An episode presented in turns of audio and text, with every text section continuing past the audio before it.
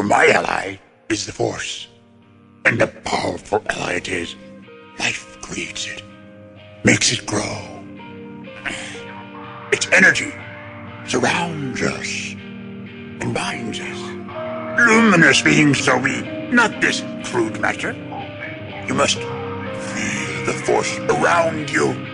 Here, between you, me, tree, the rock, everywhere.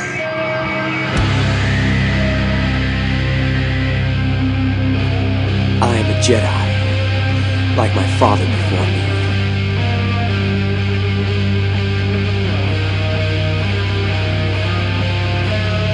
You don't know the power of the dark side.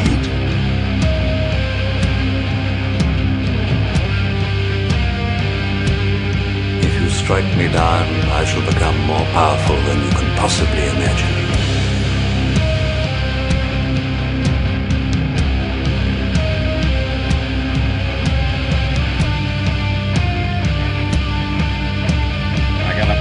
Feeling about this.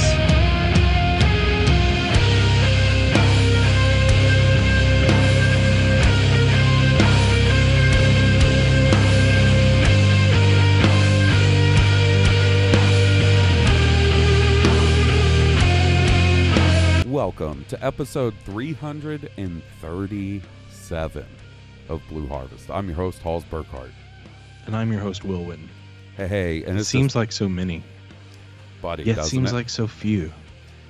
Uh, I mean, it, you know, like just a few months away from being our seven-year anniversary of doing the Right. podcast. oh my goodness! That's oh, how time flies! I know, man. So many things have happened, I- Star Wars included, and in our lives included. I, you've had two kids. In that time, exactly. Um, somebody the other day posted the, and I remember when we talked about it on the podcast, the announcement of the start of production on episode eight. Like they did a special wow. video for the first day of shooting, and somebody posted it on Twitter and was like, "This shit came out six years ago," and I was My like, goodness. "Oh my god." Yeah, man. So, uh, and here we are trucking along. Uh, this time next year, we'll be very close to 400 episodes. Man, Yeah. I can't believe that. I know, man. So, uh, it's just me and Will back to the normal Blue Harvest thing. Um, I assume we will be continuing the special guests when Obi Wan comes out, but this week I figured we'd catch up on all the little stuff in Star Wars uh, that happened while we were away, because obviously for the last seven weeks, we mainly just, uh, you know, concentrated on the Book of Boba Fett. So there has been, you know, and there's definitely been stuff that's happened. Uh, and we're to try to cover some of that. And then, of course, we'll hear from you guys. We got some voicemails and some emails to pick, uh, catch up on. So we'll do all that. In the meantime, what you should do is follow us on Twitter, Twitch, and Instagram at Blue Harvest Pod. If you really enjoy the podcast and you want to support us for as little as $3 a month, that's easy enough to do. Just go over and sign up at patreon.com slash blue harvest podcast. You'll get access to all the bonus shows we've done, including my immediate reactions to the Book of Boba Fett, Mandalorian, Bad Batch. Of course, I'll be keeping those up as the year progresses with all the Star Wars we're going to be getting and Hall's Calls, Cooking with Will. Uh, oh no, it's Hall Solo, Star Wars Year by Podcast, Podula Rasa, Masters of Harvest Kasi, and the list goes on and on. So once again, uh, Blue Harvest Patreon, and that's patreon.com slash Blue Harvest Podcast. And a big shout out to all our patrons, including all you new guys who've joined up over the last uh, month and a half or so. Uh, I was going to say, anyone that's new, I hope you, uh, I hope you guys enjoy what you found and appreciate you know the incredible amount of work that my man Hoss and production value puts into all of our Patreon. Like he Hoss blows that out of the water like every day. I do my best. Making content for our our listeners. You know, we do it for you guys, and we really hope that you enjoy it, especially our newer ones. Uh, thank you. Yeah.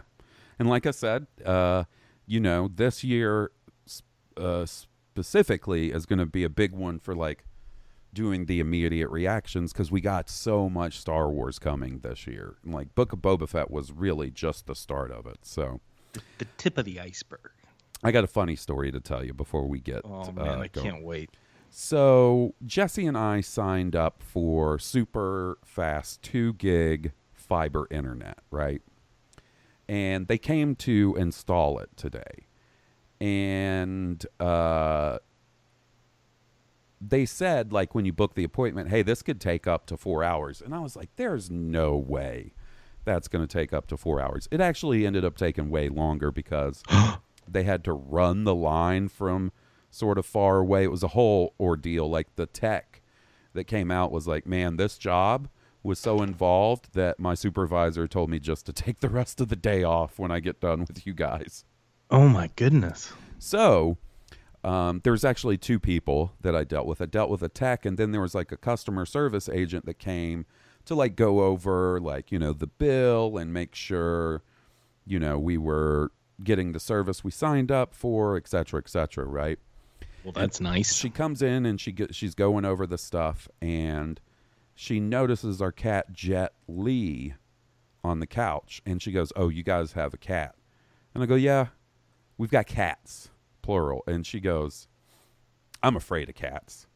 And I was like, "Okay, well, you don't have anything to be worried about our cats. All our cats are super friendly. They've never bit anybody. They've never scratched anybody. Like, they're just super chill." And she was like, "Okay, well, they still make me nervous." And the whole time she's going over the contract and stuff, she just keeps looking over at Jet real nervously, and he's not moving. He's just laying on the couch looking at this lady. It's like, what's up with you, lady? Yeah. And then Walter, literally one of the sweetest cats that's ever existed, doesn't have a mean bone in his body, loves visitors, loves other animals, walks in and sees this lady and meows at her. Like he greets her real loud, real friendly. You can tell he's excited that there's someone new at the house. And she closes her tablet, like she closes the cover on her tablet, and she goes, Okay, we're going to wrap this up now.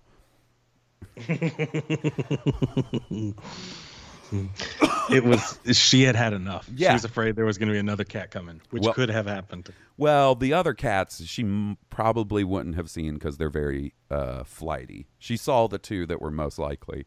But I she- know, but if they can smell the fear, that would have been the perfect Oh time for God. them to show up. Yep. Oh man. So yeah, I you know, obviously it's it's a foreign concept to me because there is not a mammal on this earth that I don't think I can befriend, right? Right. And, you know, usually the fear that you come across in the public is the fear of dogs, which I feel is more justified and more widespread and understandable than necessarily a fear of cats.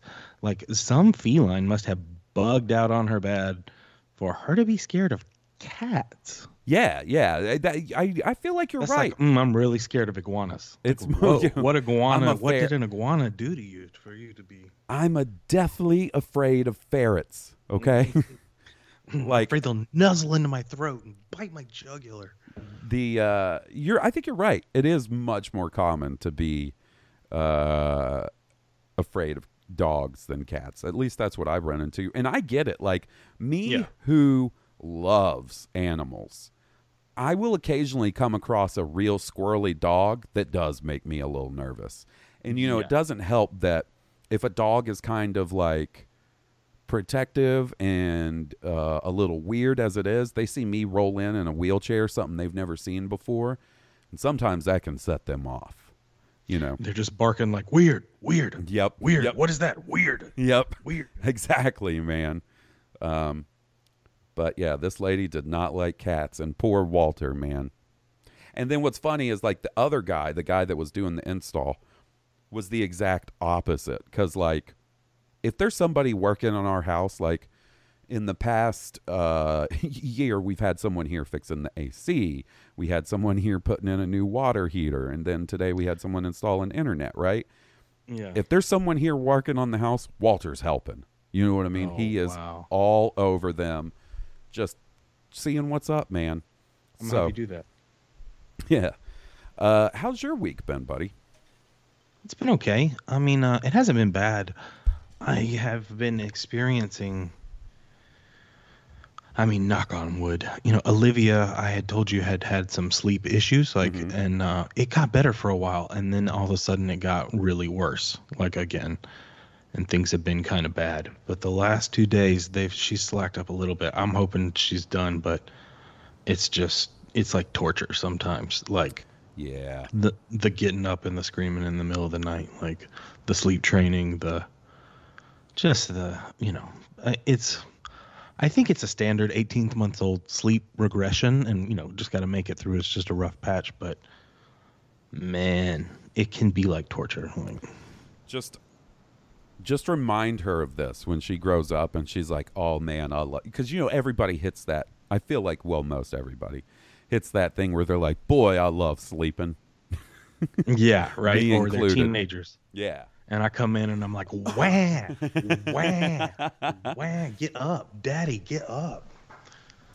that's Yeah. funny um so let's catch up buddy we got some stuff to talk about including the next presumably the next uh, Star Wars Disney Plus release, which is Obi Wan Kenobi. Which I'm we- so excited. I am too. Uh, and it seems like, in a weird way, well, not in a weird way, and obviously a very calculated way, uh, I had a brain fart. Uh, in a very calculated way, as soon as Boba Fett wrapped up, you know, the Obi Wan train started slowly gearing up. Like the very next day, This they posted the poster and the release date. So we have a poster. It's really cool. And the release date is May 25th of this year. Uh, significant in a couple of ways. One being that's the 45th anniversary of Star Wars. Okay. Uh, and secondly, it's the day before celebration starts. Oh my goodness. So, pretty cool. I think a lot of people were expecting or hoping for a May 4th release. And I don't know why. I think maybe because it was, you know, that it was rumored to be in May, and people were like, well, May 4th makes a lot of sense. That's Star Wars Day. But I don't know why, like, m- myself included, didn't think, oh shit, there's a fairly major anniversary for Star Wars that month, 45th anniversary. So, uh, yeah, we got a release date, you know, just about three months or so away. And man, I can't wait. I cannot wait to see what that series has in store. See old Ewan back in the role as Obi Wan.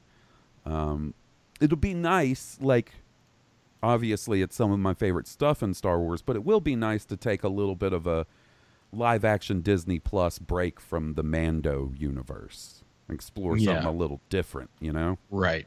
Right. Right now, they hit a home run with the Mando, and that's the wheelhouse they've been working in, Yeah.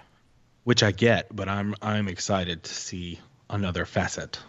Yeah, and you know, this year, I mean, we've got, you know, Obi Wan, we've got Bad Batch season two, and we've got Cassian all sort of on deck for this year, uh, and presumably Mando season three will at least start by the end of the year. So, um, Right.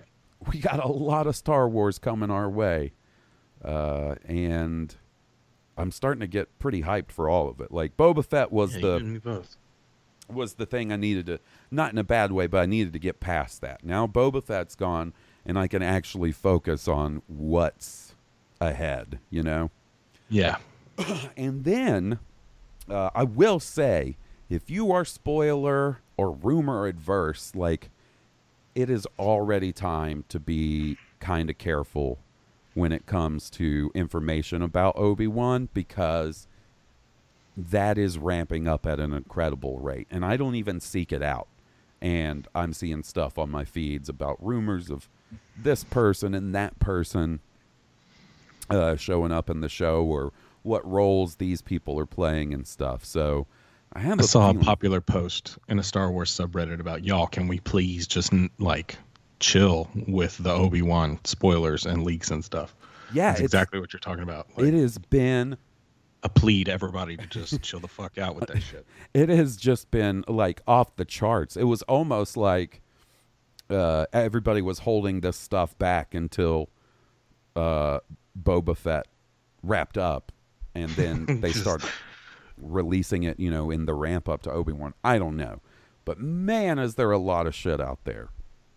Um, but one thing that came out, I, I feel like maybe it started circulating yesterday on the 16th or so, uh, was that there was a rumor that John Williams was going to be involved in some way in the Obi Wan show. Uh, and then it was reported, and then people backed it up. And then finally today, um, I believe it was Deadline came out with their own story about it, saying that in fact John Williams wrote, performed, and recorded the theme, like the main theme for Obi Wan, uh, Oh, which. I think is really cool. Uh, That's awesome. you know, like as much as we can get from John Williams before he decides to fully retire, uh, in whatever form that takes. I'll uh, take it. Yeah, man, I'll take it. Like you know, we got Hell, I'll take two if you're given. yeah, uh, you know, if he's doing, um, you know, he did the sequel trilogy. Obviously, he did Han's theme for Solo. He recorded uh, a theme for Galaxy's Edge, and now he's doing Obi Wan. I just think that's fucking cool, man. To me, of the projects that they have going, Obi Wan is the no brainer to get John Williams for. Like, I think Mr. Is it Knudsen? Uh, he worked out really well for the Mandalorian and Boba Fett. Oh, uh, That- G- uh, Ludwig Göransson, Goranson, Yeah. not Knudsen. Sorry, Göransson. Knudsen. I, I thought it was Knudsen for there for a minute. Uh, but uh, yeah, the Obi Wan's a no brainer because I was thinking, what you know, if they would use John Williams for Cassian, and you don't necessarily have to, um, because the music in Rogue One was very different for from, from traditional Giacchino. Star Wars music. Yeah, Giacchino. I said it wrong. Gia- Giacchino. Giacchino. Uh, yeah. So, um, I think it's really exciting to have him coming back, and it. I agree with you. I think it, this is the perfect one of the series for him to be involved in. Mm-hmm. Like, the music in Mandalorian and Book of Boba Fett have been amazing, and I would hope that you know they work within that sort of framework for all of those connected shows going forward. But if John Williams is willing to record a theme for Obi Wan, like yeah, absolutely, let's do that. I have a mm-hmm. feeling, you know, having not seen a second of footage, having not seen anything but a poster from this show, that this show and Cassian, I'm getting the feeling are going to be like really up there as in terms of uh, production quality and feel of it. Like I, I get this feeling that Obi Wan is going to feel like a, you know, a six part Star Wars movie, you know, since it's six episodes, like, or you know, maybe like three, basically getting an Obi Wan trilogy in a mini series or something. Right. Um, and then Cassian, with as much on location shooting, I feel like of all the Disney Plus shows so far, it's done the most on location shooting and stuff. I just have a feeling there's going to be they're going to be really impressive visually and sort of from a production standpoint. So I can't wait for that. And you add John Williams onto the top of that for uh, Obi Wan, and uh, I think you could be in for something really special. Uh, speaking of Cassian and speaking of scores, uh, we have uh, word on who is going to be doing the score for for Cassian, and that is cool. a um, composer by the name of Nicholas Britell. Britell. Oh, that's cool. Uh, not familiar. I was kind of hoping it would be Michael Giacchino. yeah, I think that dude might be. He's big time now, though. Yeah, like I mean, my dude's He's big, doing. big time. Yeah, started off doing my favorite move uh, uh, show of all time, Lost. That he didn't Mm-hmm. start off, but that was one of the things he did. And now he's doing like Spider Man and Rogue One, and he's doing uh, the Batman. He's doing the score for the new Batman movie. Um, That looks like it's going to be really good. That looks like it's going to be really good. yeah, I'm gonna. Ch- I'm definitely gonna check it out. I mean, I love Batman, so um, I'm looking forward to seeing it. Uh, whenever I do end up making that happen. I feel like it's going to be a very different take on Batman that I may have ever seen before, and I'm kind of looking forward to that. Yeah, I don't know. Uh, you know, it's it's a little hard for me to sort of suss out the tone of this movie. Like, in a weird way, it feels like sort of an evolution of like the Nolan movies, but I don't know, a little grittier. It seems more like I don't know. I, it's hard for me to put my my finger on what it is because I can't really figure out the tone. And that's part of what makes it sort of fascinating to me. Granted, I haven't watched, you know, every clip or trailer or anything. I've kind of just seen the main ones that they've It feels like it's not your dad's Batman. you know what I mean? Like this is not your daddy's Batman.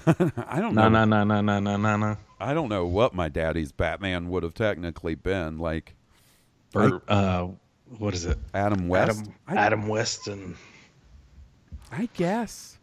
I guess that would have been Yeah. 66 how old would have my dad my dad would have been a teenager i guess in 66 so Yeah. yeah, he might have been and the batman and never asked him um so yeah we've got I, I so from what i could understand from the article about john williams and obi-wan he's not doing the whole show he's just doing the theme Right. much like he did Obi-Wan for um like he did for Solo. So, um, and other than that, I can't really find much uh, information on um, who uh, who's working on Obi Wan. Um, so, um, now we've talked about future Disney Plus shows. Let's talk uh, about an element of Star Wars that you and I are both fans of, and that's Star Wars video games, baby. Hell yes. Um, so I believe yesterday, the newest expansion for Star Wars: The Old Republic: Legacy of the Sith launched. Um, you want to talk about how fucking time flies? That game's been out for ten years already. Jeez. You know, BioWare's done a really great job, I feel like, running the helm of that. Yeah, you know, eh, it's I tough. it's a hard time to be a computer MMO right now, I feel like, and they have done a really good job doing it. Actually, actually, I don't know that there's a better time. The problem with MMOs is, you know, it's really hard to be successful and last that long. Like, yeah. there is the the list of MMOs that have lasted 10 plus years is way shorter than the list of MMOs that have come out petered off and then had their service shut down, you know. Um, yeah. I just meant that there's a lot of competition right now. Like Yeah. the market is like got some really quality stuff out there. Yeah, I mean, you know, there's a, a fairly new one that came out uh, maybe this week or last week called Lost Ark that I'm interested in checking out. That's what I was going to say if you hadn't mentioned it. Um, But it's only for PC, right? as of right now, yeah. It seems like one of those games they could probably pretty easily bring over to console, but for the most part, that's how uh, MMO del development goes, I feel is it comes out on PC first, and then there's a chance you could eventually see a console port. Um, it's very rare that they come out on both PC and console at the same time. But um, you know, obviously, talking about uh, Lost Ark, Final Fantasy 14 is to me the cream of the crop, the one you have to beat in terms of quality. Right? It's like the best one out there, uh, and I'm by far not alone in this sentiment. and then, um, And go ahead. do the Japanese have a uh, an affinity for the MMO? Don't they like make a lot of them? Um, I don't know if it's specifically Japanese, but like, you know, sort of your Eastern countries do have an affinity for them. You will see a lot come out of Korea and China and That's right. Japan. like, uh, they're used very to play one I call Ragnarok online. Maybe I think that was might have been Korean. Oh, I don't. re- When did you play Ragnarok online? That's interesting. Oh man, when was this? Maybe late college at some point. Right on. Yeah, I remember Rag. I mean, I never played it, but I remember the name. Yeah. Um, But yeah, Your dudes were like little chibi kind of um kind of like Final Fantasy Tactics a little bit. Not exactly, but that You was know- the kind of the stylish look to him, I think. You know what you need to do, my dude, because I am in the process of talking Jesse into starting up a character and playing the Old Republic with me, since they've got this huge new update. And you Yeah. got that fancy ass new laptop, my dude. I do have a new fancy laptop. Maybe we need to look into seeing if you can play the Old Republic on that. Because if you can, it'd be fun. And I think you would. Well, I mean, I know you would like it. Right. Um, so, uh, you know, one of the hallmarks for a long time of Star Wars: The Old Republic were these incredible ass CG cinematics that they would put out. Right, like there's been several of them, and it's been a little while since they released one. Um, and then this week, to celebrate the launch of Legacy of the Sith, they released a new one, and it is fucking awesome. Did you get a chance to check it out? the the video that you sent me? Yeah. Yeah, that was epic and emotionally evoking. Yeah. Like that is incredibly well done. yeah, and I want to give a shout out to our buddy Alex over at the Black Series Rebels who co wrote that cinematic.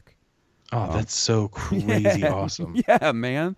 I was like, fuck yeah, dude. That's awesome. He's been doing some, like, uh, I don't want to get it wrong, but I believe he's written a couple of uh, things for like PUBG and Elder Scrolls Online. So, you know, he's been sort of working his way up uh, and landed a Star Wars gig. That shit is awesome That's amazing. but yeah, man, uh, they're they're sort of known for these cinematics, and this one just continues that trend in an amazing way, I think, and looks incredible. I would love a full series or uh, animated movie done in that CG style. Mm-hmm. Whoa, would that excite me? Whoa, whoa, would I be excited? It would be really cool. The story of the Padawan and then seeing the different points of view of how she was taken, like Mhm.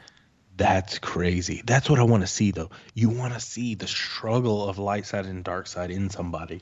Yeah, Like- and the big fucking crazy device that they're fighting over, and Yeah. the lightsaber battles look fucking cool, and you know, The lightsaber battles looked well choreographed. Mhm. It seemed like they choreographed something in real life and then made it instead of kind of do you know what I mean? Instead of kind of within the engine choreographing something. Does that make sense? yeah, I kind of get what you're saying. Instead of like making the the character model and then trying to emulate its movements, it feels like they based that off of actual choreography and it was tight. It Like, might- it was a really good. I don't know there's a chance it could have been motion captured. You know, There is. um, I don't know. I don't really know what goes into making those. Uh, and I could be totally wrong. Somebody could have done that from scratch. And if they are, they did. That's very impressive. It is.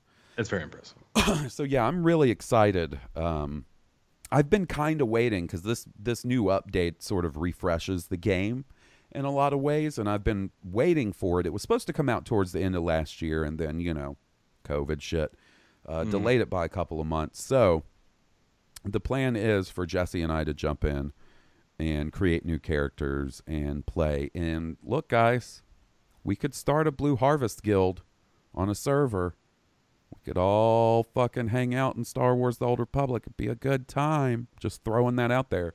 My, Just saying, Yeah. it could happen. My uh, my one thing is though, I have a big game coming out next week, Elden Ring.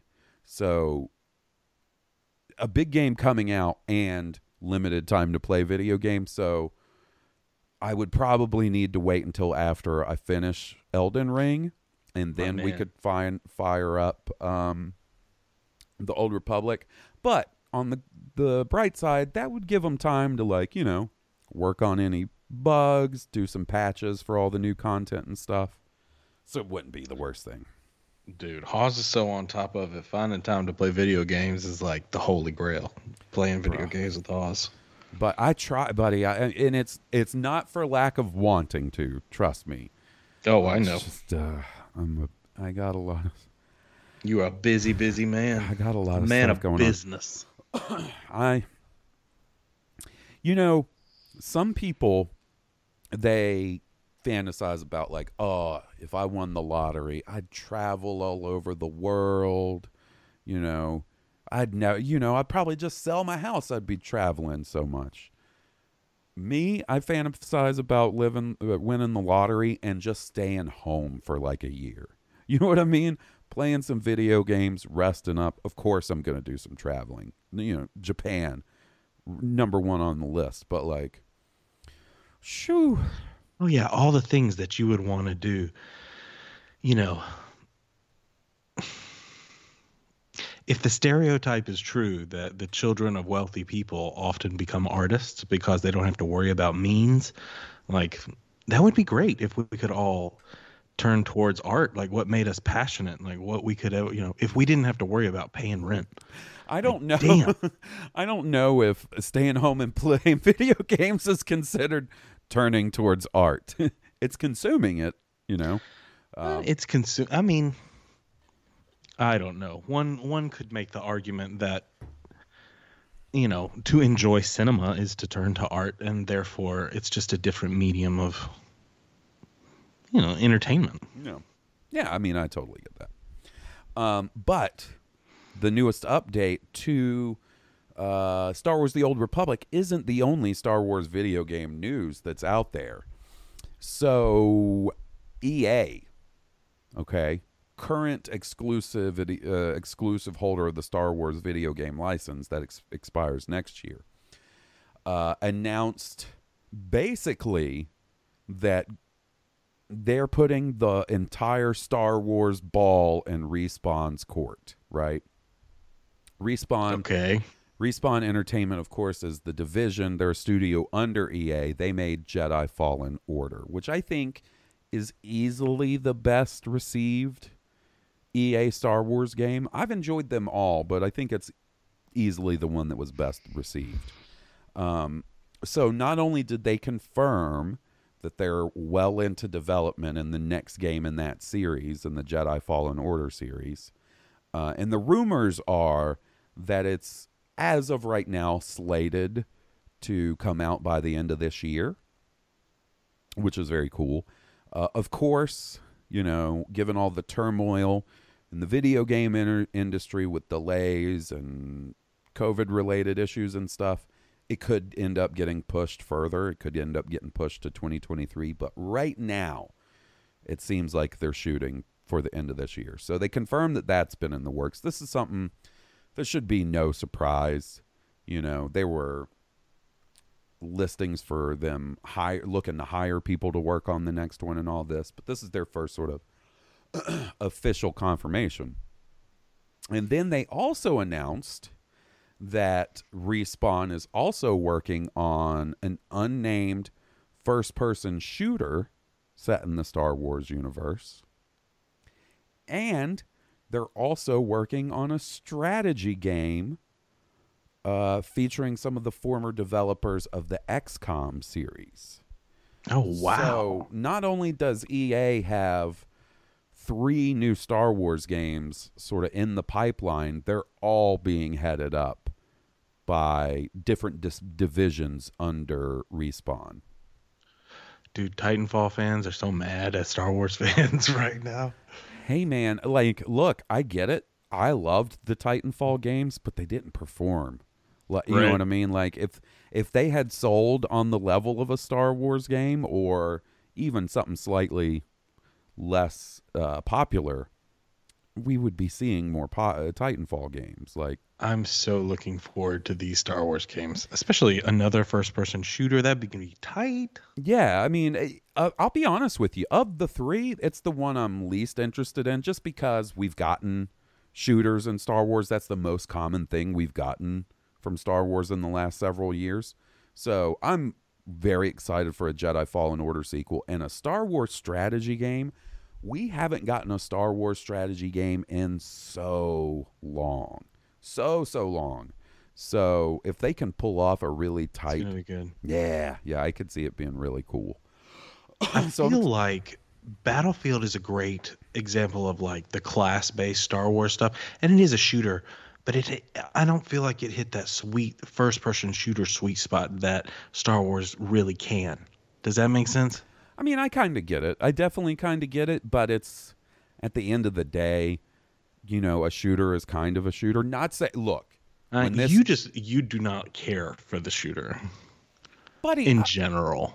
buddy, I spend my weekend video game time playing Halo. True. I, I don't But- care for the shooter. I don't care Well, I for don't- Call of Duty. You won't touch a Call of Duty. That's but I guess That's what I because Call of Duty is doo doo lame. It's nothing but Mm. a fucking uh, recruitment tool for the fucking U.S. Don't get me started on Call of Duty, William. I mean, you're not that's gonna the like. state of things at the moment. You're not incorrect, but there was a time when it was pretty good. when that it was we're no longer there. when it was like, hey, play this and then ship your ass off to Afghanistan, you dummy. It's gonna be just like playing this game. Don't get me started on Call of Duty, Will. I spent I spent a lot of money getting Battlefield, and that turned out to be doo doo feces. So I, I think Do you know? I've been playing some Battlefield lately, just trying to they uh, straightened it out Take my vitamins. I'm eating my spinach. You know, like I'm like gagging as it goes down. I'm uh, I'm like I'm I'm I'm determined to get my money's worth, and I'm like, I'm I'm I'm lying to myself consciously that this is gonna get better. Like they're gonna fix this shit. Like, and I'm gonna I'm gonna enjoy it. Like, and I want to be good at it when I get to enjoy it. But it's not. I'm probably banging my head against the wall. Dude, You know, I I I, experienced my first couple bugs playing last night, and it was mildly frustrating. I think uh, the best approach to that game, uh, and it's the approach I plan to take, is to check up on it occasionally. You know what I mean? I want it to be good I do too. so bad. I feel like maybe I just haven't put enough hours in Nope. for it to be good yet. Like No, no, that's no, sir. That's not how maybe I it's supposed haven't to work. unlocked enough cool shit that it's fun yet. Like maybe I need to smash my face against this controller a couple more times and just be a fucking bullet sponge, and then it'll get fun. Right. But when I come, like, I love shooters. Like, the only one I don't particularly like is Call of Duty. I mean, it's sweaty and there is no health. Like it's like one shot death no matter what. Like That's not y- even that. I just think, for the most part, Battlefield being the exception, modern military shooters are lame. That's just not my interests. You put a fucking Doom guy in there, the OG shooter, I'll fucking play it. You give me, you let me play as Gordon Freeman, a scientist fighting aliens. You put me in the role of like a rebel trooper or stormtrooper. You make me a Spartan in, in fucking superhuman armor. Yeah, sign me up, buddy. I'm all I think it about has a lot to do with the quality of the campaign. Just to be honest, like, and I know like the multiplayer or whatever, but like honestly, like what can endear a game or one of those like you're talking about is the quality of the campaign. And like some of those original Call of Duties, like you know, Call of Duty Modern Warfare had a great campaign. That campaign was kick ass with price and all that other shit. Like, um, some of them have devolved over the time to be ridiculous, but you know, Look, peace and love. Peace and love. I am all about you play what you want to play. Uh, mechanically, I'll say the Call of Duty campaigns were tight. Were tight. Like I can't even deny that.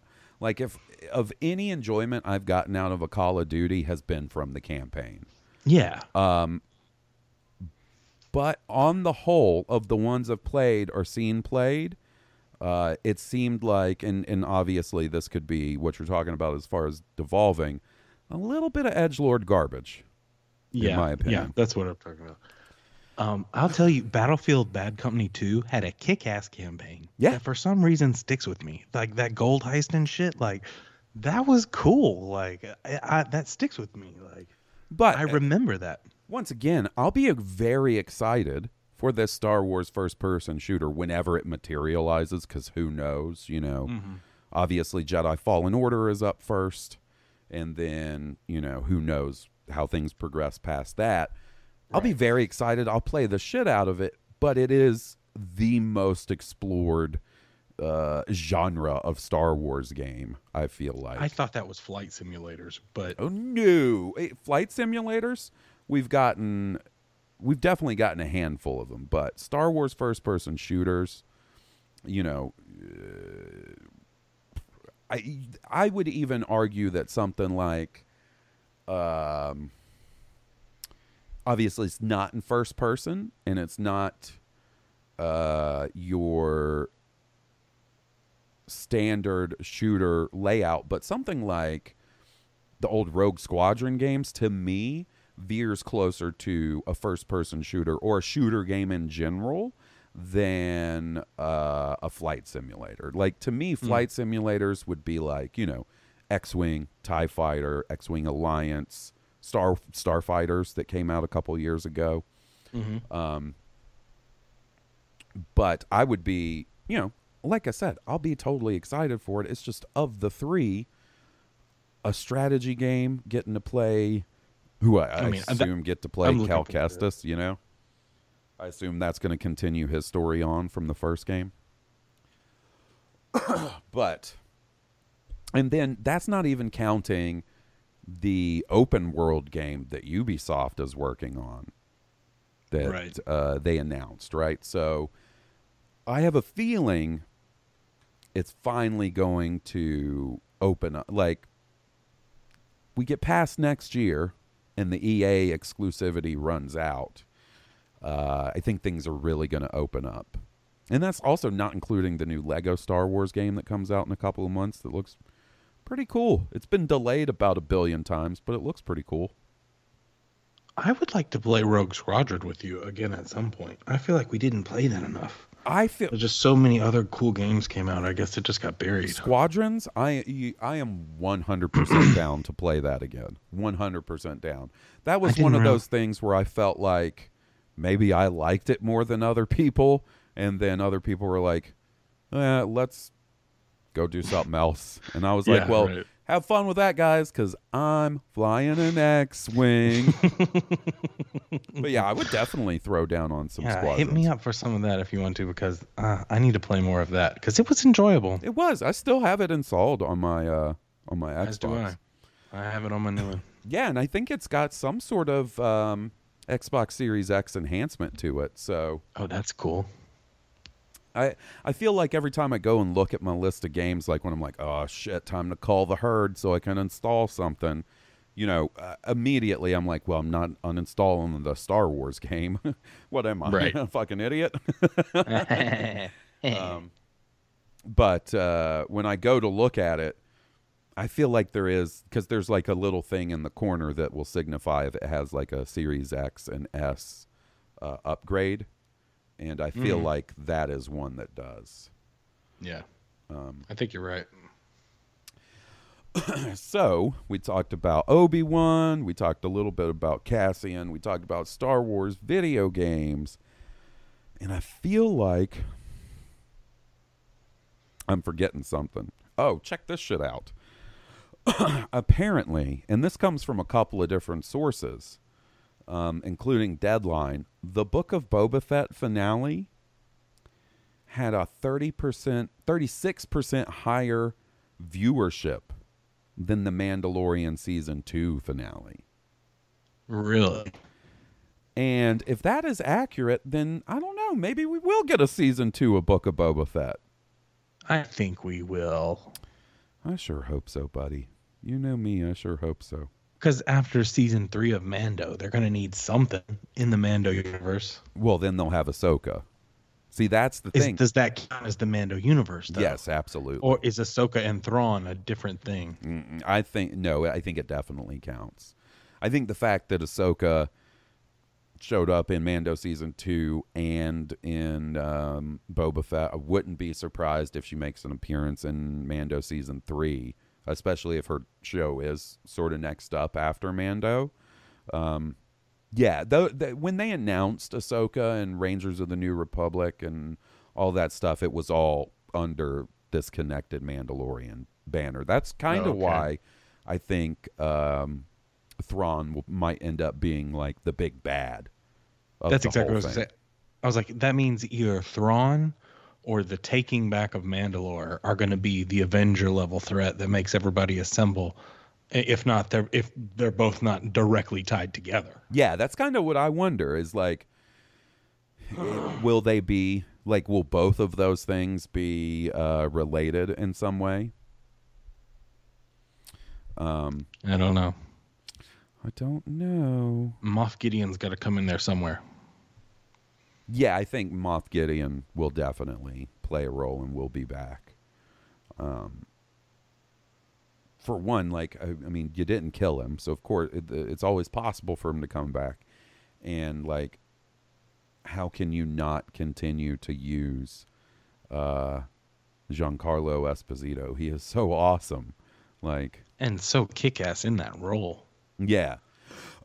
so, um, we'll file this next one, right? Uh, under like, take this with a grain of salt. Don't put all your eggs in this basket. But there are starting to be these whispers and these rumors of some sort of post sequel trilogy plans, right? Ooh, that's tantalizing. It is tantalizing, right? And Ooh, mm, that wets the mm, lips. Ooh, it's like a big old plate of spaghetti mm, with like a big Yeah. old garlic bread and a little Caesar salad on the side. Ooh, buddy, you know that's it. That's one of my favorite meals. A little Caesar salad. Is it really? A little spaghetti with like a real meaty sauce and some fucking garlic bread. Woo! Well, I know what I'm making the next time we come to visit. Sheesh. I'm gonna hold you to that. Um, and you know, I feel like there have been rumors and rumblings, like nothing concrete. Um, but the biggest one that I've seen came within the last couple of weeks, and it comes from a report, a former Variety reporter by the name of Joanna Robinson. Uh, she currently works for a site called The Ringer. And on their podcast, she says she's heard that Lucasfilm is building up to tell stories about a new Jedi Order that finally learns that attachments aren't the worst thing in the world. Like, um, uh, this would be obviously post sequel trilogy. You would have to imagine that this is probably the Jedi Order that Rey and Finn probably build together post Episode Nine. Um, so it is interesting. She also says, like, she does have a caveat that, like, you know, you could. There's a ton of ideas that have floated around Lucasfilm that have never come to fruition.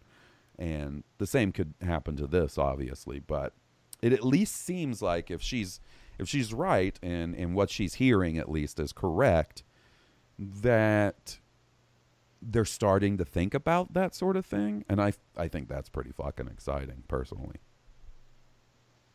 Yeah, absolutely, it is.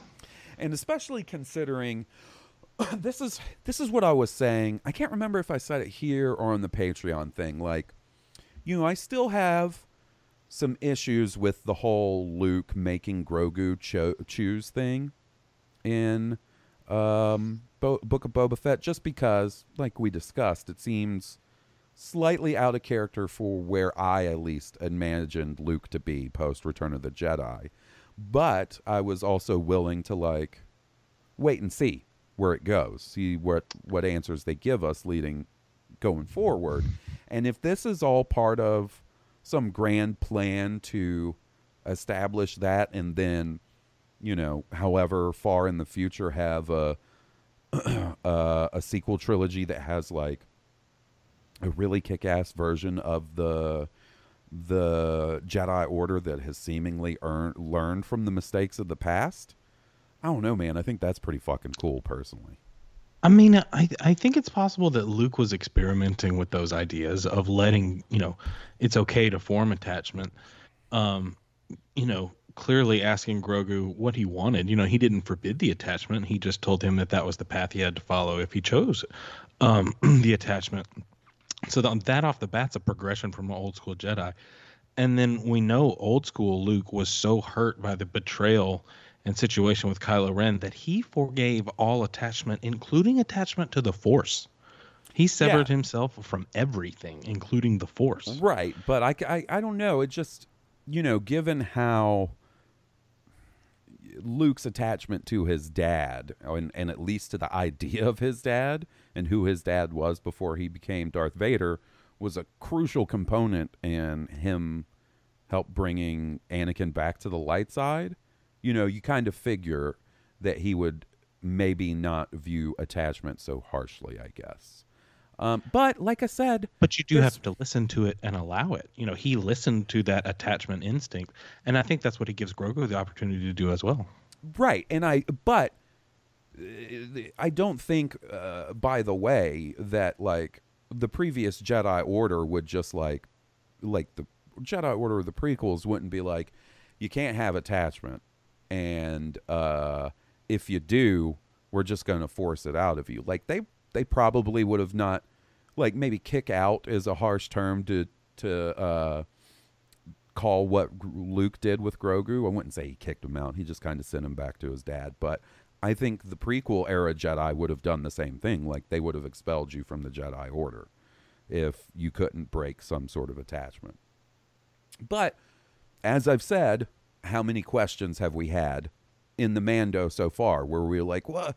Why are these motherfuckers talking about not being able to take their helmets off, right? Mm-hmm, and then eventually we got that answer or so on and so forth all these things that come up i'm totally willing to see where they want to give us these answers and clearly you know with future seasons of the mando and ahsoka and so on and so forth we got plenty of time for answers just requires That's what I was going to say.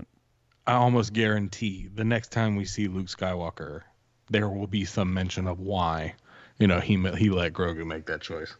Oh, I think so because if I had to guess, um, and uh, I'm really prepared to be wrong on this because I would not have guessed that we would see him so quick as we did. But if I had to guess, the next time we see Luke will probably be the Ahsoka series. And I would imagine it comes up the next time he and Ahsoka meet, where she's like, "Hey, where's your little buddy?" And he's Right. like, "Well, let me tell you. You know, I, I, I think you're right. I think, you know, we just got to wait a little while." Yeah. Um, so before we move on to hearing for our hearing from our friends, uh, I did want to tell you this funny thing that happened on Star Wars Twitter Sunday during the Super Bowl. I Oh, don't yeah? know how people figure it out. Maybe it's just because somebody tweets, you know, hashtag Star Wars and then there's a weird emoji, right? But Right.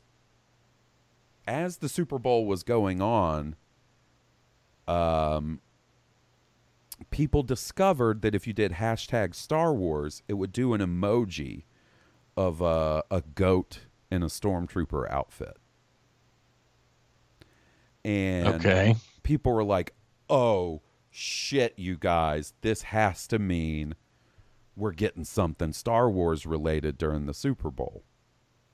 And you know, eh, the the goddamn Super Bowl, all right, is the most commonly speculated Star Wars thing where it's like I, going back to The Force Awakens with the Super Bowl in 2015, people were like, "Oh shit, you guys, we're to get a Star Wars trailer." There was no Star Wars trailer. And this continues ad nauseum, buddy. Like every To this day. to this day, people are like, "Oh shit, you guys! Star Wars trailer at the Super Bowl." It actually paid off once. We, I think they did the first teaser for Solo during the Super Bowl. even the Force Awakens, maybe. No, no. The first, No? first Force Awakens teaser was at Celebration, and then the first full trailer was Monday Night Football the following that's fall. The thinking fall, like you know, whatever it was, August or September before the movie came out. Um, so it was during football, just not uh, the Force Awakens. Football. so everybody starts freaking out and then it hits and what hits is a disney plus commercial where they're talking about they have all the goats you know the greatest of all Greatest of all time. of entertainment so there's a bunch That's of what the kids are saying. now, yeah they've got a bunch of goats dressed up like different characters from all their pop properties you know pixar movies star wars marvel etc etc it was just funny to see because like look i saw that goddamn goat in the stormtroop you Ooh, sure she got you. she got me a little bit she got me a little bit That was a half gut. she looks like a pretty uh, medieval peasant lady wearing the dress she's wearing right now. She's like, please, sir, buy from my bread cart. she scared the shit out of me. Um, I saw that goddamn goat emoji on Twitter, and I was like, I don't trust that fucking goat. I do not trust that goat to pay off Dude, in, in any big way. scream. Oh, I love goats. Love goats. Think goats are fucking awesome. You give me the opportunity to have a pet goat in my backyard. In fact, um, I guess it was about a year ago. Goose and Amanda had two goats, Oh, that's cool. and they were Kylo and Ren. Oh, ups. that's co- even cooler. And so we go over to their house, and you know me, I'm like, hey, man, I need to see the goats. And then Goose goes, man, you don't want to see them goats. They ain't friendly goats. oh no. So imagine my disappointment. And then um, he got rid of the goats because I, I, I'm pretty sure I'm. I don't want to misspeak, but I'm pretty sure Goose got the goats solely to eat some of the vegetation in the back of his yard to clear it out. Like he Oh, that's basically cool. got That's a good idea. sentient lawnmowers and landscapers for a little while. Borrowed somebody's goat. Hey man, can I borrow your goats for a couple months? Are they hungry? because I got lost for them bitches to eat. um, so, uh, yeah, but those goat emojis, fuck those goats. Real goats, all day, every day. Let me hang out with some goats. Uh, you want to talk to some of our friends, hear what they have to say? Yeah. Yeah, let's jump You into know what it. they're gonna say? You are a goat. No, they're gonna say like, "Oh, you're fucking stupid. You got bummed because Boba Fett wasn't in the Boba Fett show for a couple of episodes. You dummy." I don't That's think what- anybody. No, I don't think so either. I'd be very surprised. All right, uh, here we go.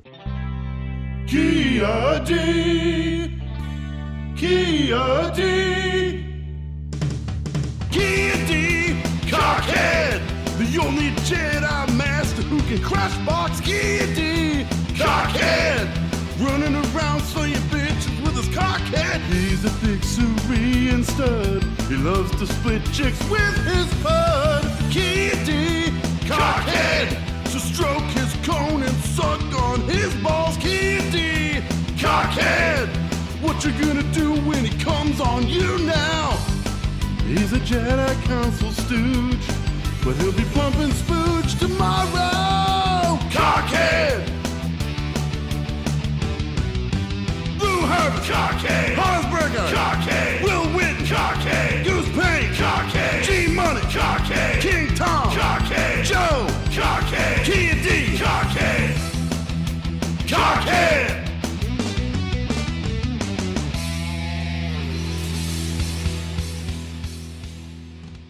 Hey, if you would like to send in a voicemail or an email, it's easy enough to do.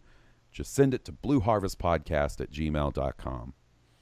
Um, and specifically this week, we're going to be catching up a little bit with you guys because we got so many correspondences that we couldn't do them all last week. So let's start it off with our buddy Josh. Hello there, Hoss and Will and Steele. Um, this is uh, your internet pal Josh Wright, Mr. Deep Cut. Um, I had some thoughts and then um, a question regarding the Book of Boba Fett finale. Um, first of all, overall, I found the fin- finale very satisfying and enjoyable.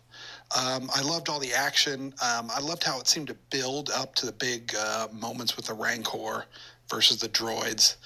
Um, I thought Amy Sedaris's performance was fun um, and really good all the way, all the way through.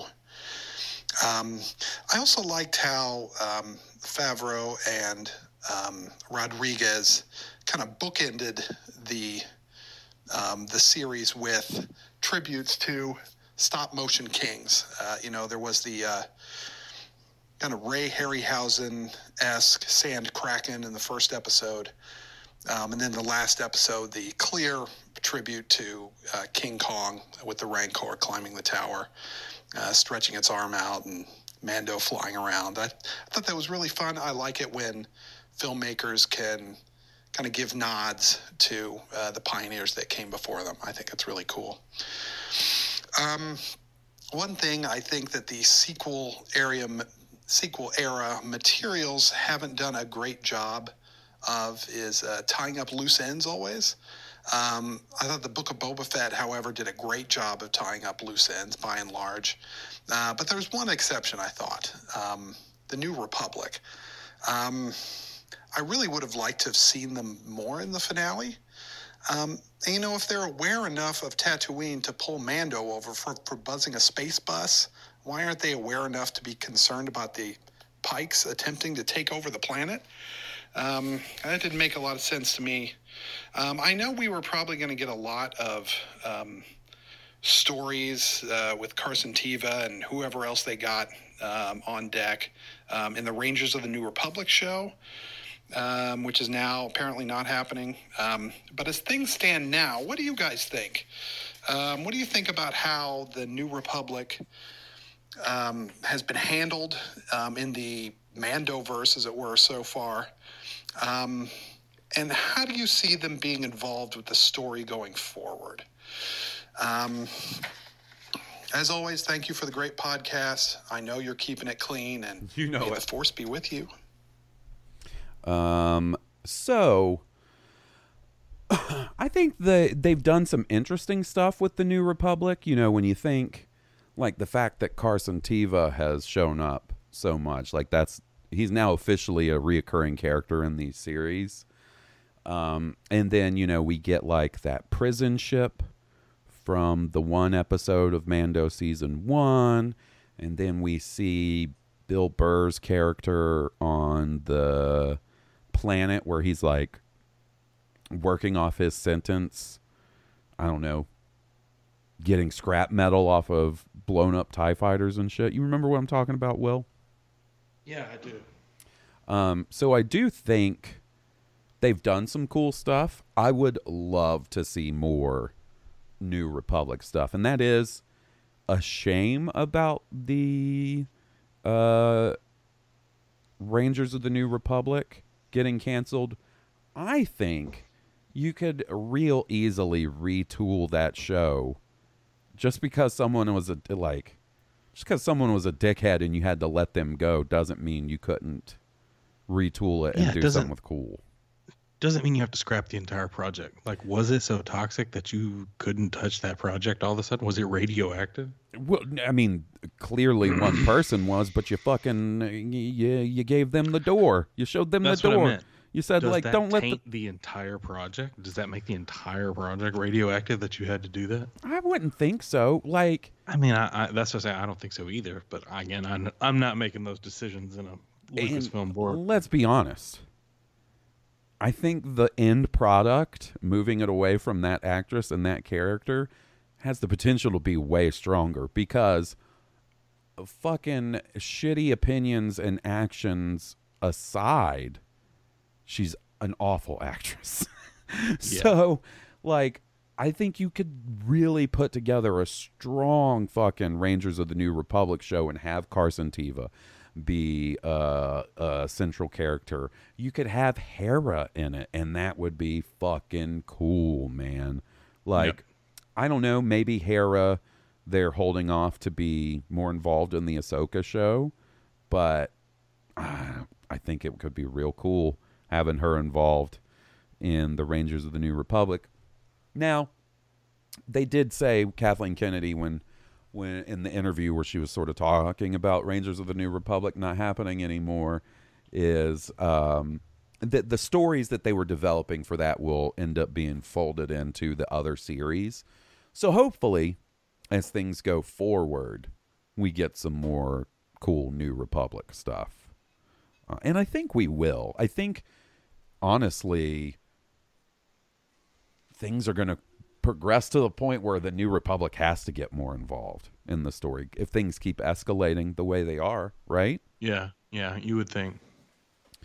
But uh, they can't continue to be a non-element. Yeah, because it makes you think, what the fuck are they doing? In the, you know, are they even governing a galaxy? Yeah, um, and and clearly they are. Like, there's references yeah, like, and stuff, like but it, like every time you've mentioned, like we clearly see their government, and so like they clearly exist.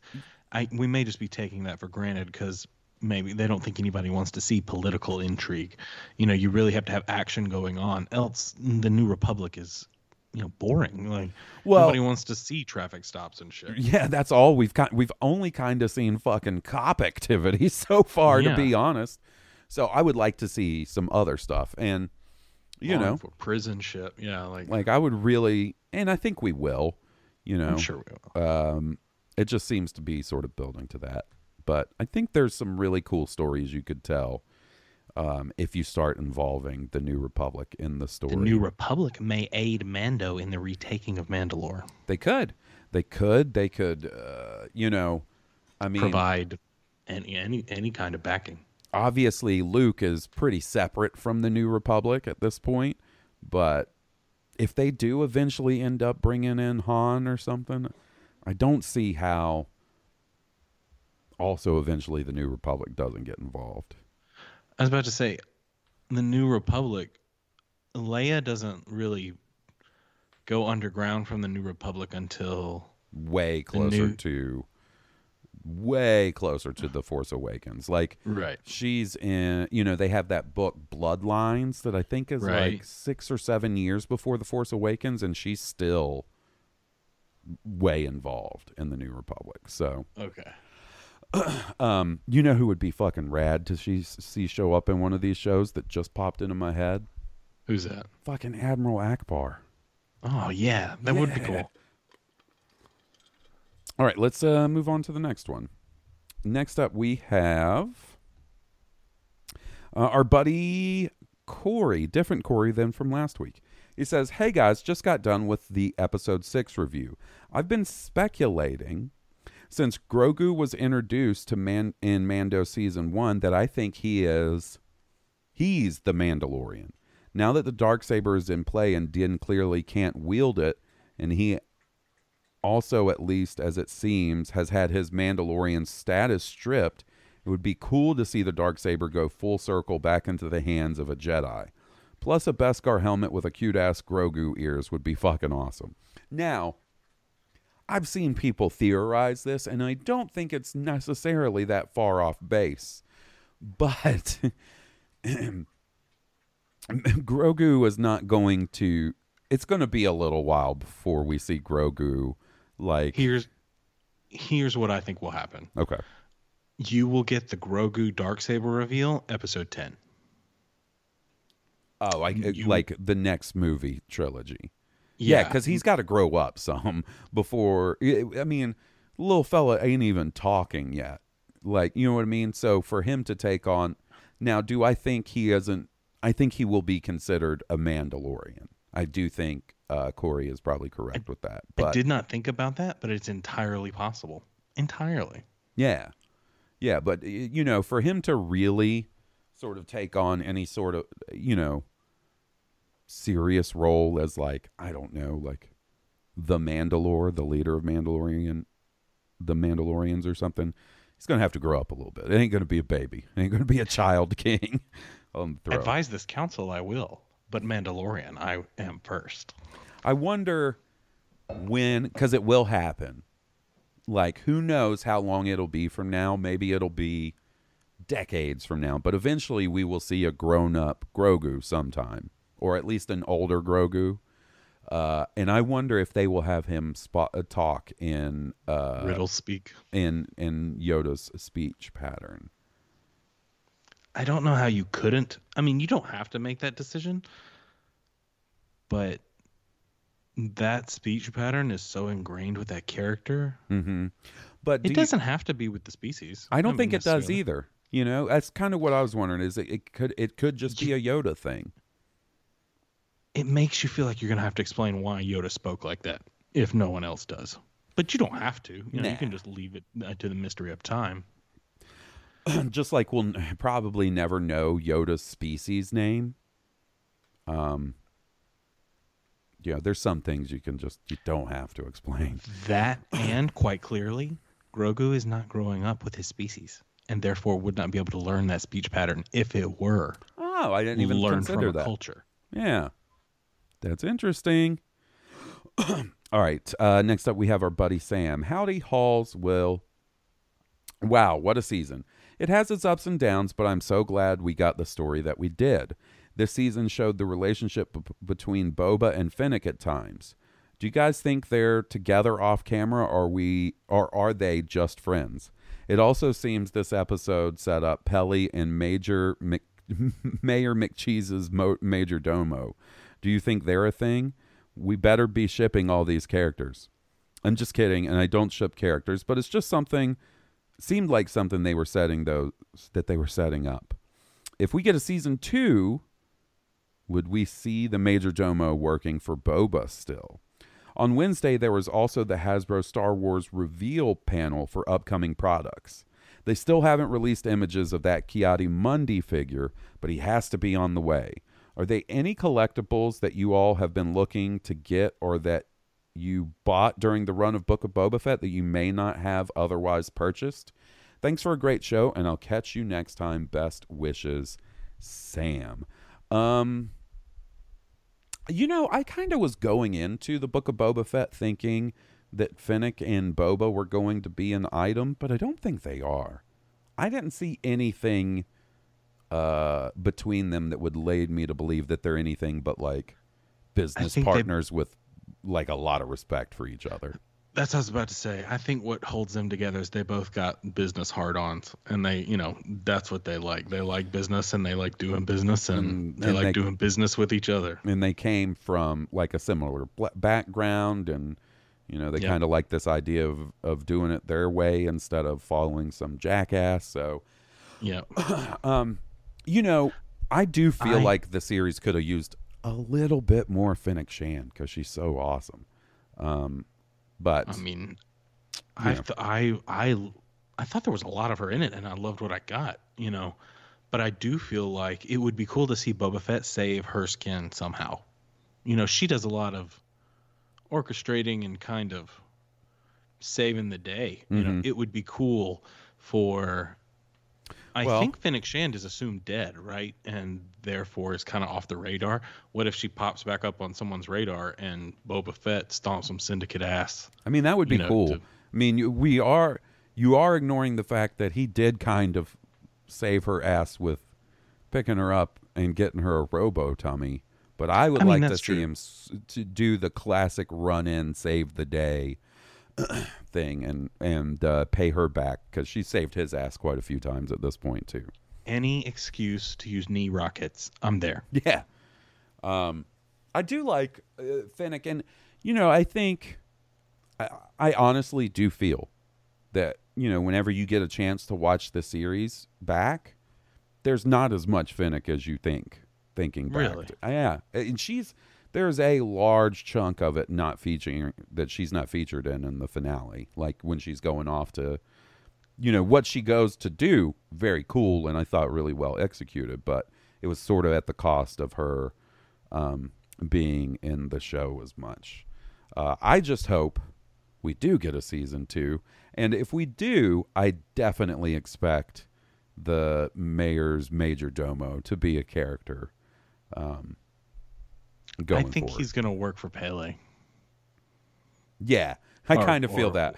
That's probably what's going to happen. Is like, for some fucking reason, uh, Mando's going to be like, I got to go back to Tatooine, and he's going to pull in, and they're going to be hanging out together. They're a couple now, and they're like, And she's gonna verbally abuse him exactly the way she does the droids, and he'll love it.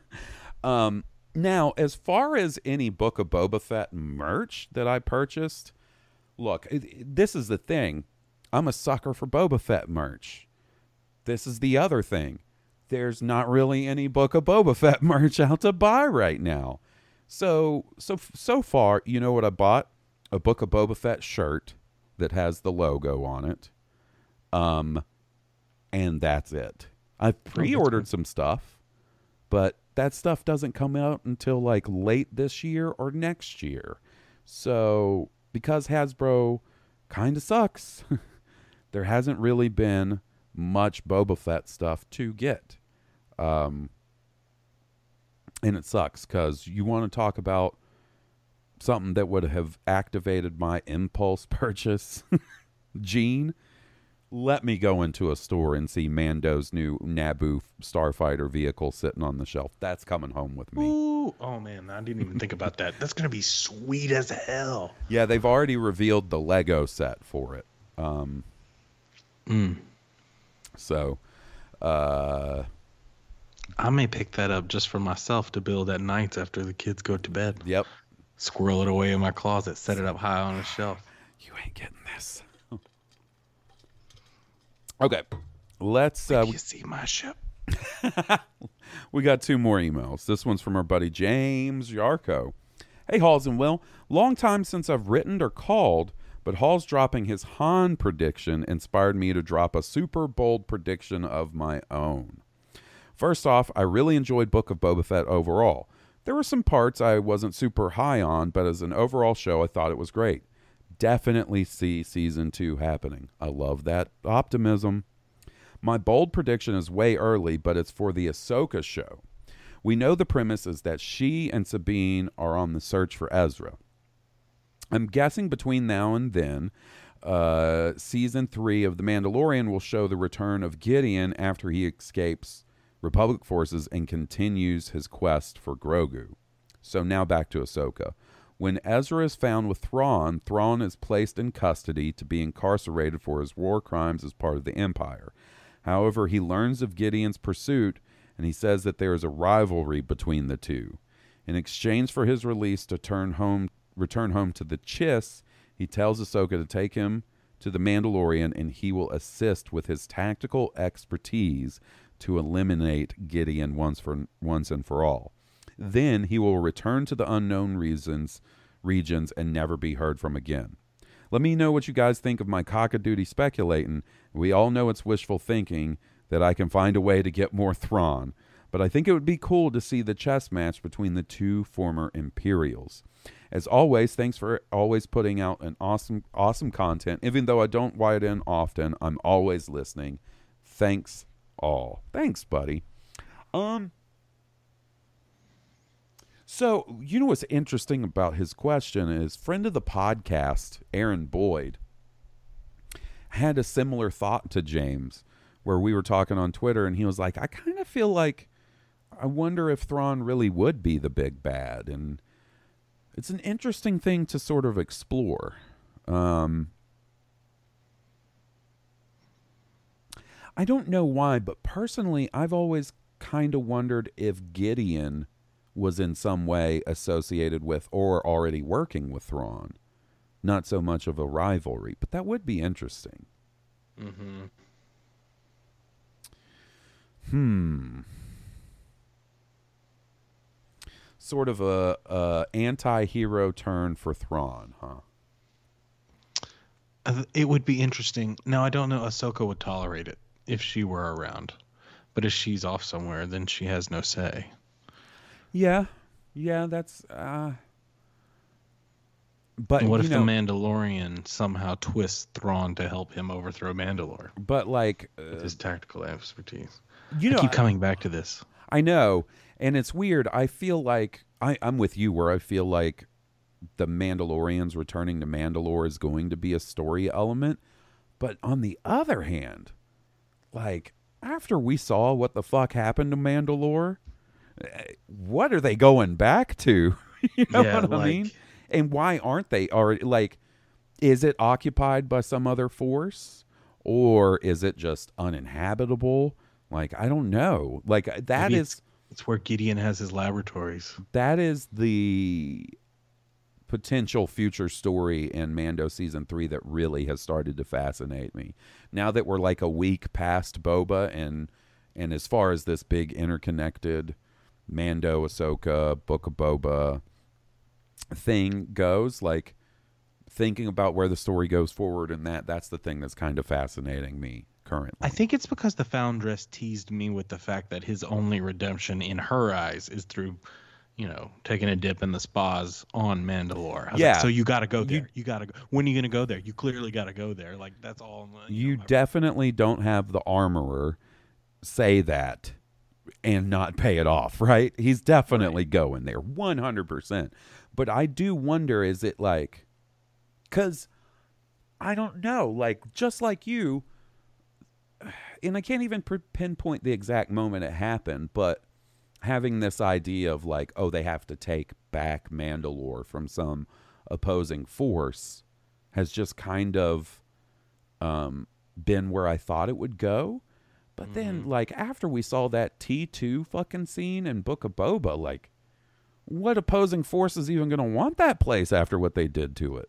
yeah, you're right. I don't know. I'm The other really- part of it is that there is this element that exists in the gui- zeitgeist, I guess, from the EU, the old EU, of Boba Fett claiming the mantle of Mandalore. Mhm. Um, and then we have in canon now, you know, whoever the the it's been put out there that who holds the dark saber is the rightful mm, what is it like leader or ruler or is Mandalore like I don't know how you claim the title of Mandalore Right. I don't uh, none of us do but it's hinted at this concept like all of that Oh, yeah. that the dark saber has to be won by combat that he is really the only you know he's got a full suit of shiny beskar he uh, he had the saber like he has acquired all these elements that make him seem you know destined for this mantle.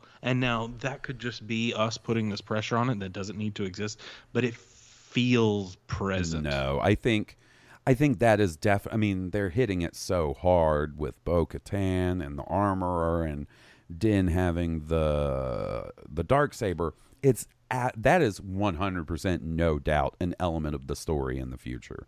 Probably a big part of season 3 if I had to guess. There's no doubt about that to me.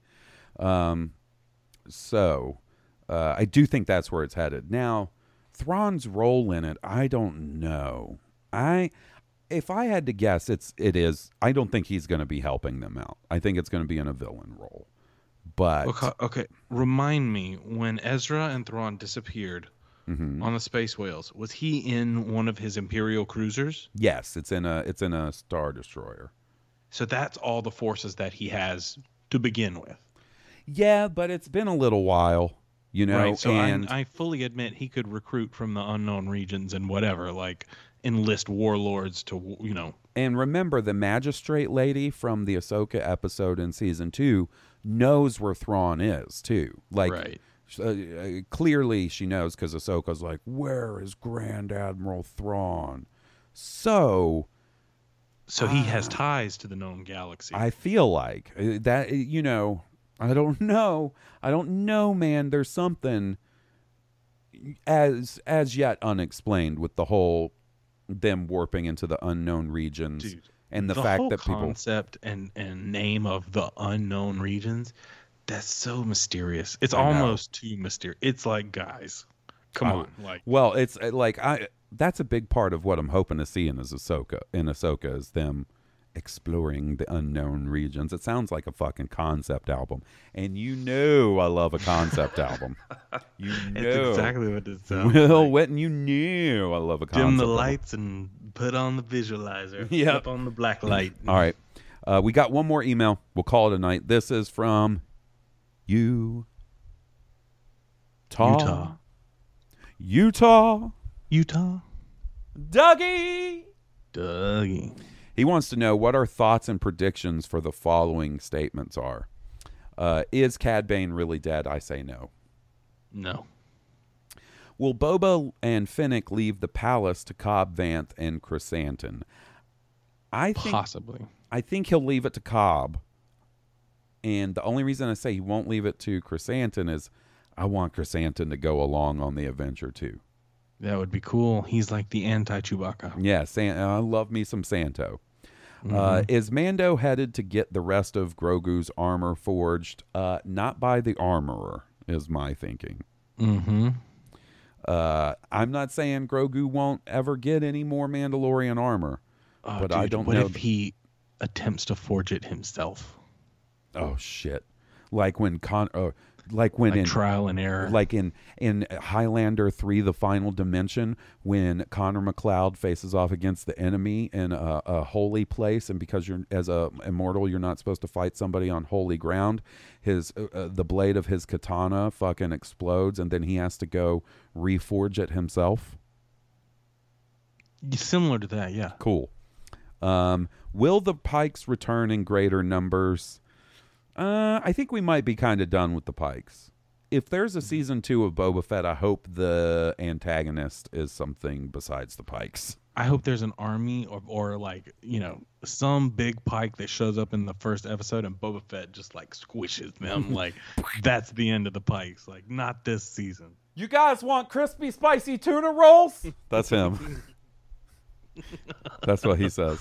Because, you know, they're fish people. Right. Um, did Luke have to send Grogu to be with Mando because he had an emergency that needed attention? What would draw him away? Now, I don't think Merchandising. merchandising. I don't think. I'm sorry. I don't think. Uh, yeah, they were like, "Look, we've sold a lot of Baby Yodas, but you guys need to think up something fucking fancy. I put the fucking car seat in this ship. Bring it together. Uh, you got to think of something fancy so we can morph some, move some more Baby Yodas." And Jon Favreau was like, "A shiny shirt." Give him a, a real shiny little shirt. Um, I think he sent him away because he chose the shirt because he's wearing the shirt. But I guess that is a a, a, a story. That could be the story when we catch up with Luke next time. He could be like, "Yo, sorry, I had to drop the kid off with his uh, with his real dad." And uh, come help you out with your plumbing issue or whatever the fuck it turns out to be. I still feel like he was following Ahsoka's advice. You know, she told him to trust his instincts. And I think Yeah, that's exactly what he allowed Grogu to do. You know, trust your instincts, kid. Um, so it could be. I mean, I guess that it could be something that happens, but I kind of feel like it's because Grogu was like, "Oh shit, give me that hot topic shirt," uh, and that's what happened. It's like I miss my dad. The one person that looked out for me and cared about me. Until Luke, obviously, but Luke's clearly not that attached. yeah. So uh, that about does it for us this week, buddy. We got caught up on some stuff we missed, Yeah. and um, we're uh, we're back into the swing of things. Regular old Blue Harvest episodes. Uh, at Old least regular ass. at least until Obi Wan starts, and then we'll have some friends showing up to talk about that. When I and I, I wonder when uh, old Bad Batch is coming back. I guess Ooh, the D. Bradley Baker show featuring D. Bradley Baker. The D. Bradley Baker batch. Crikey! I'm D. Bradley Baker, and I'm Wrecker, and Hunter, and Crosshair, and uh, Tech Tick, and uh, if you let me, I'd do a mean Omega. D. Bradley Baker. I tried to do Omega, but they said no. Um, so hey guys, leave us a five star review on Apple Podcast if you haven't already. Makes us super happy. Check out the Patreon. Once again, patreon.com slash Blue Harvest Podcast. If you like our theme song, be sure to check out the band who was kind enough to provide the music. They're Stoned Cobra. You can find them on iTunes, Spotify, and at stonedcobra.bandcamp.com. And if you really like video games, check out the High Potion podcast with me and our buddy Steve. It's a real good time. And until Quality. until next week, when we when we enter the podcasting unknown regions, which we have navigated many times before, right? Where we're like, sure hope something happens that we can talk about. Mm, Yeah, right. Until then, this has been Blue Harvest. and I'm Hoss Burkhart. And I'm Will Whitten. May the force be with you. May the force be with all of you. May the force be with us.